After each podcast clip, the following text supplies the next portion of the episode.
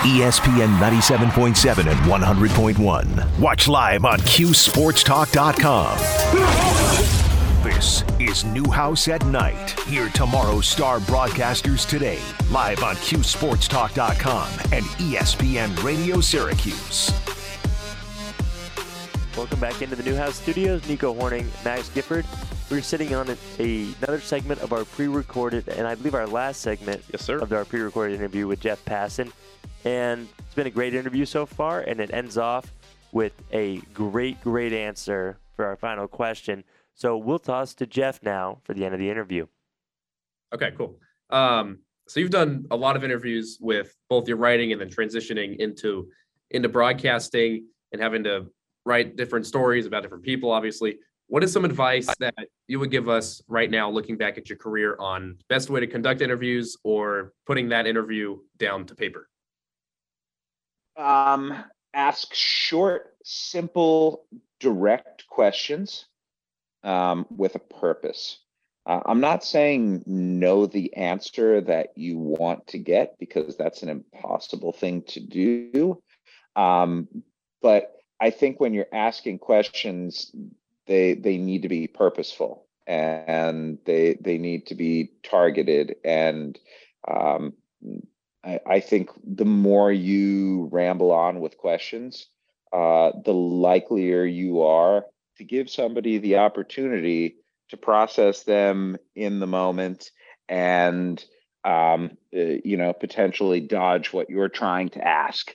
Um, if it's a you know if it's a more thoughtful profile based interview maybe maybe the questions uh, are extended out a little because you want the person to have time to give a more thoughtful answer but if it's a if it's a news story if it's a serious story um, short direct and to the point always works. Um, I, I I think beyond that, with interviewing, be prepared. Like preparation goes such a long way, and and you can tell when someone is prepared and when someone isn't very easily. Um, I, I think in terms of re- like just reporting the details, you know that that that's quite often the differentiator when you when you're always looking for things, trying to hear things, um, hell, trying to smell, uh, using all your senses, um, you're going to pick up on things that others who uh, maybe are more focused on, uh, you know, on, on, a particular thing or can't can't juggle all those things in their brain at the same time don't. And you know, when you're out reporting something, the the one thing you want is to be different. And and not like forced different but different in terms of i gathered more interesting information than you did. And in doing so i'm going to be eventually more indispensable to the reader viewer whoever it may be because this person wants a greater depth of information and that's what i'm here to provide and whether that's through observation through interview or otherwise it's that chasing of of facts and of knowledge that I think underpins everything we do. Yeah, that's great. Um, before I, I, I know you got to go soon. Um, uh, I just had one more question. We we've been fortunate enough on this show to have a couple cool people on. We had Joe Buck on a couple months ago, and right around when we interviewed him, we uh, it was around the time when the Veterans Ballot came out for the Hall of Fame, and we asked him about you know the current state and i'm interested kind of with you considering you and joe both have seen a lot of these guys and seen these guys play. You've reported on these guys who are now starting to come on the ballot. We saw scott rolen just got in. We saw todd helton just missed the cut. We saw that carlos beltran a guy who a couple of years ago was a surefire straight first Hall of Fame ballot, and now uh, due to mm-hmm. controversy, he's not on anymore. And we've seen plenty of other guys linked to other scandals. I know you pulled your you pulled your ballot in 2018, uh, but I was just I wanted to ask if you had any thoughts on the on the current state of you know the Hall of Fame voting process and just the you know the ballot as a whole right now. The process is a disaster. So there you go. You have the. I don't know if that came. through. Nico, your face. I don't know. Did that come through clearly uh, at all? I, Nice and clear. You know, I had clear. honestly, I, I had to, I had to dust that off. Um, I let me let me just preface this by saying, um, I I really like Josh Rawitch, who's the president of the Hall of Fame, and John Shestakofsky, and uh, you know, a number of people who worked there. Brad Horn, who's a professor at Syracuse now, worked at the Hall of Fame for 20 years.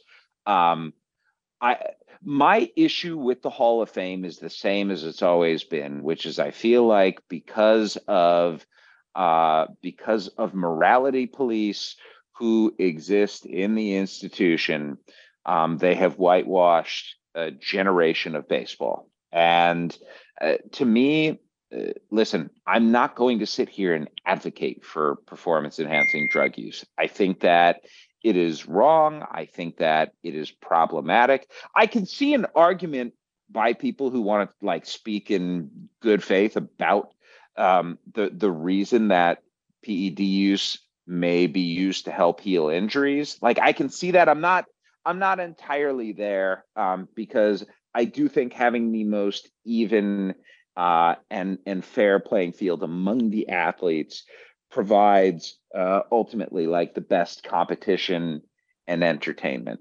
Um, but I'm sorry, the best player I've ever seen in person, and arguably the best player in the history of the game, Barry Bonds, is not in the Hall of Fame. Um, Alex Rodriguez was an incredible player and, uh, you know, almost 700 home runs and, uh, you know, 20 some almost 20 year career and uh, one one of maybe like the most talented player ever and he's not in the hall of fame. And we we can go on and on about others who who aren't in there. Uh, roger clemens uh, manny ramirez guys who probably warranted um, just by their stats alone. But uh, what the hall of fame did um, was not offered clarity to the writers. And I think that lack of clarity that was offered to the writers very early on um, emboldened a few uh, enough when you have a 75% threshold to uh, go down and play morality police themselves, even though our, uh, our job to me as as reporters is to just like look at the facts and allow the facts to guide us and here's a fact. Um, there are guys in the Hall of Fame right now who use performance enhancing drugs. Um, so if that is going to be your barometer, your baseline for excluding others, um, that doesn't seem to be very consistent or logical. And um, here's another fact. Um, if if you think Barry Bonds, because he used steroids, shouldn't be in the National Baseball Hall of Fame because he had an unfair advantage, then what about the pitchers that he was facing who were using it too? Does that even things out? And how do you parse that? And and, and it's that's where my problem is. Um, I have a really difficult time looking at all of the unknowns and trying to apply a moral code to them because I just don't feel like our information is solid enough to be able to to be that definitive about it. And and when i can't be definitive about something with the information i have i rely even more heavily upon the information that i do feel like tells us something. And that information is the statistics. And th- there's there's a very easy solution to this. If a guy got popped for steroids say so on his hall of fame plaque. Like say so. Lay it out. Educate people that way say there were questions about just how much the uh, you know how good he was because of this but uh to to end up uh with a hall of fame that doesn't have bonds or clemens um or or a rod or manny or a number of others uh, i just i don't think it's right. Yeah hey jeff this zoom recording thing is going to end in a couple of minutes here but just want to hear your quick recap and favorite part of your job, and if you can describe it in like 30 seconds, maybe.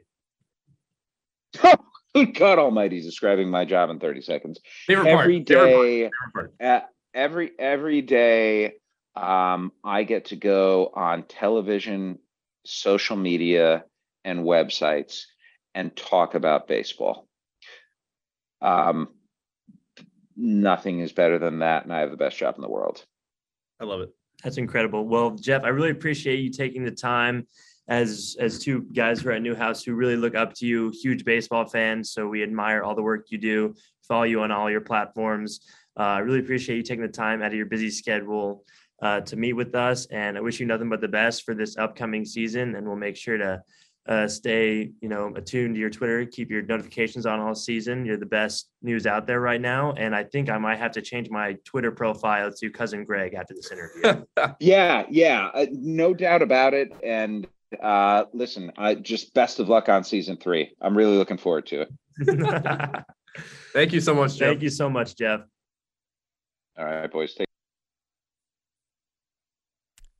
There what, you go. What an interview. Jeff Passan, ladies and gents. And Max, I have one question for you. Did you change your Twitter profile yet? Not yet. I'm going to do it right after I jump on with Liam real quick. And that's who's up next here on Newhouse and Night. Yes, Jordan's sir. out tonight. LG. LG is in. He will be with me for the next hour, and we'll bring him in in a couple minutes. But for for now, this has been Nico Horning. This has been Max Gifford. This has been Newhouse and Night. WTLA North Syracuse, WSGO Oswego, W249BC Mattydale, W261AC Oswego, WTKWHD2 Bridgeport, ESPN Radio. This is Newhouse at Night. Hear tomorrow's star broadcasters today, live on QSportsTalk.com and ESPN Radio Syracuse. What's poppin', everyone? Welcome in to the 7 o'clock hour of Newhouse at Night. You might not recognize me if you tune in for Liam and Jordan every week, but um, I'm Max Gifford alongside Liam Griffin. Liam, honor to join the show. Oh, I, uh, the honor is mine, and I think it's the audience's too. I mean, yes, I'm excited. To, I'm excited to be on, but think about the audience. They get a whole nother hour of Max Gifford. What's Oh. not to love about that? Liam, you are too, too, too kind. I try. I try. Even though you think Noel Acciari was tripped. He was tripped. He was Mhm. tripped. You know, we could go on an hour and probably talk about the. Oh, 20 we definitely, we, we could- definitely could. we could talk about uh, the 2019 Stanley Cup final for arguably two hours of this entire show. I think two hours might be an understatement. hmm hmm Well, that's not the thing that's on our docket today because Oh there's no. there's a much more important game on the docket, or maybe it's not too important. But we'll go into that a little Is, bit is later. the game in question Providence Villanova tomorrow night? Mm, I don't know. I was thinking I was thinking the Indiana Illinois game tomorrow. Sure, surely there's no big game being played in Central New York at 6 p.m. at, at, in, the JMA Wireless Dome tomorrow It- night. Is Cuse Mille Lacs playing tomorrow? They are just not in the dome. They're not playing in the dome. Then what is the game in Central New York tomorrow, Liam? I hear uh, this team from Durham, North Carolina, called the Duke Blue Devils, is making the trip up here for the first meeting with Syracuse in the regular season, at least, Doesn't without um, Mike Krzyzewski. oh, so Mike Krzyzewski does not coach for them anymore. He does not coach for them anymore. I don't, I don't know if you've heard, he went on a big retirement tour last year. Mm. I, don't, I don't know. Did he lose? Oh, oh, he lost to North Carolina. So his legacy is tarnished. No comment. Is what I'm hearing. No comment. Legacy tarnished. Jim Boeheim is the goat. Is what I'm hearing. Uh, uh, all right, but looking at this matchup, Max, Duke came into the season as one of the top touted teams in the country, and rightfully so. They rack up the best recruiting classes year in and year out, and with the likes of Filipowski, Dereck Lively, and Dariq Whitehead, to name a few, they came into the season looking like they were going to compete for a national title. Eh, timeout, hold the phone. This Duke team doesn't intimidate me. There, I said it. You know what? I kind of agree with you, but and I would say, I think the game itself has lost so much hype compared to last year. I think both rosters, I think the rosters on both sides have gotten significantly worse, and even, oh, I think Syracuse's and- roster this year is better. You think it's better? Absolutely. Hmm, interesting. But regardless, both team seasons have definitely not gone as planned to what No. they wanted to.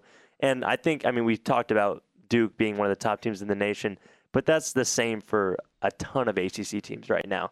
I mean, we look at North Carolina; they were the number one team in the nation. Hmm. They are long gone in in any I mean, ACC Can rankings. you name an ACC team outside of Miami and Virginia that has played to or above expectations? Um, well, Clemson proved that they were frauds, and North Carolina State proved that they were frauds this week against Syracuse.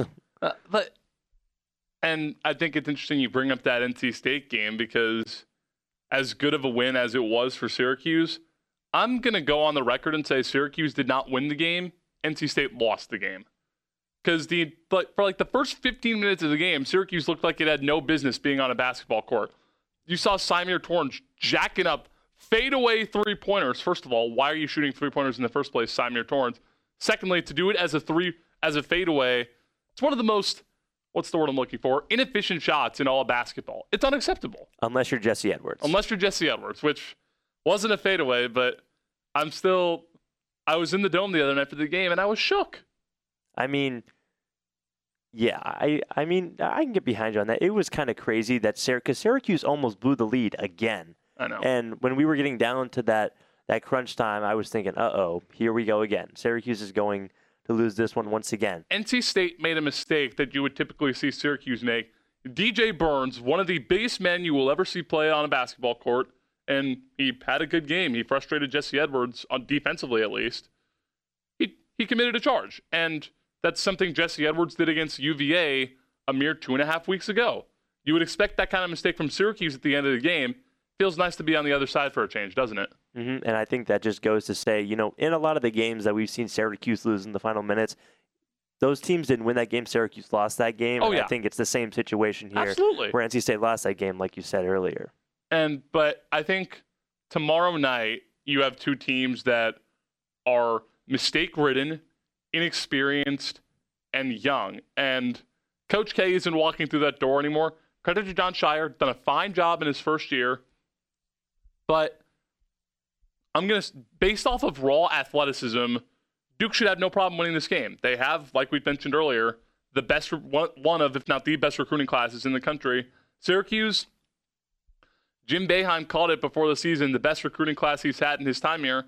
Ha, ha, do you think they've lived up to that expectation? I mean, I would say maybe they have the best freshman they've had in a class in the in a while, but that's mainly because Jim Boeheim is never usually high on playing freshmen early, and Judah has shown that he can be a very good freshman. But the problem is you're dealing with Filipowski here, who is a seven-time ACC Rookie of the Week.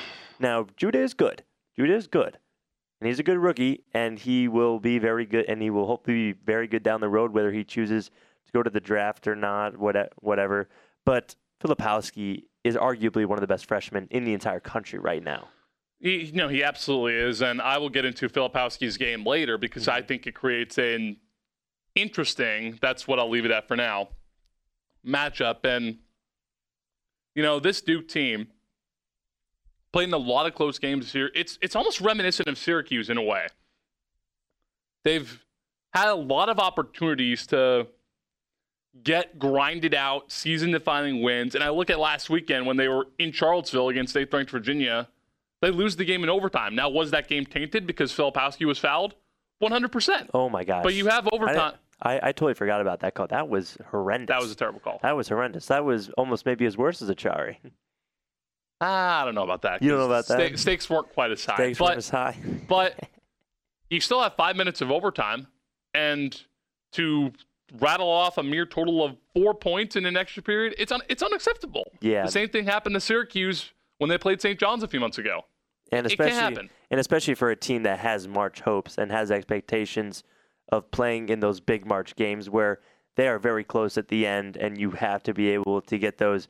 You know, you have to be able to grind out those late wins, and maybe you even have to go into overtime to get those.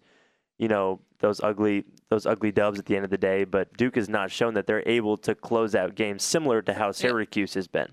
And make no mistake about it, even though this is a tough Duke team in terms of they've had a lot of close losses, this is an NCAA tournament team. No questions asked. Right now, they're currently a nine seed in the NCAA tournament, or at least in Lunardi's bracket. But at the same time, you need to play at your best against this team. That that team being Syracuse, because NC State gave them that game, and SU took advantage of it. Now, will can we expect the same thing to happen? Probably not. And but I think it goes to say, I mean, Duke is going to make the tournament purely because of how they've played at home this year. Oh, They are an absolute abysmal team on the road this year. They're two and six, ugh. two and six on the road. I mean, I, I mean, I I don't care what team you are. That's a very, very bad record. And especially for a Duke team that has these high aspirations, you can't only win two games on the road and expect to be any sort of successful in March Madness. Absolutely not. And We've got Wayne in the truck on the line right now. Wayne, give us your thoughts.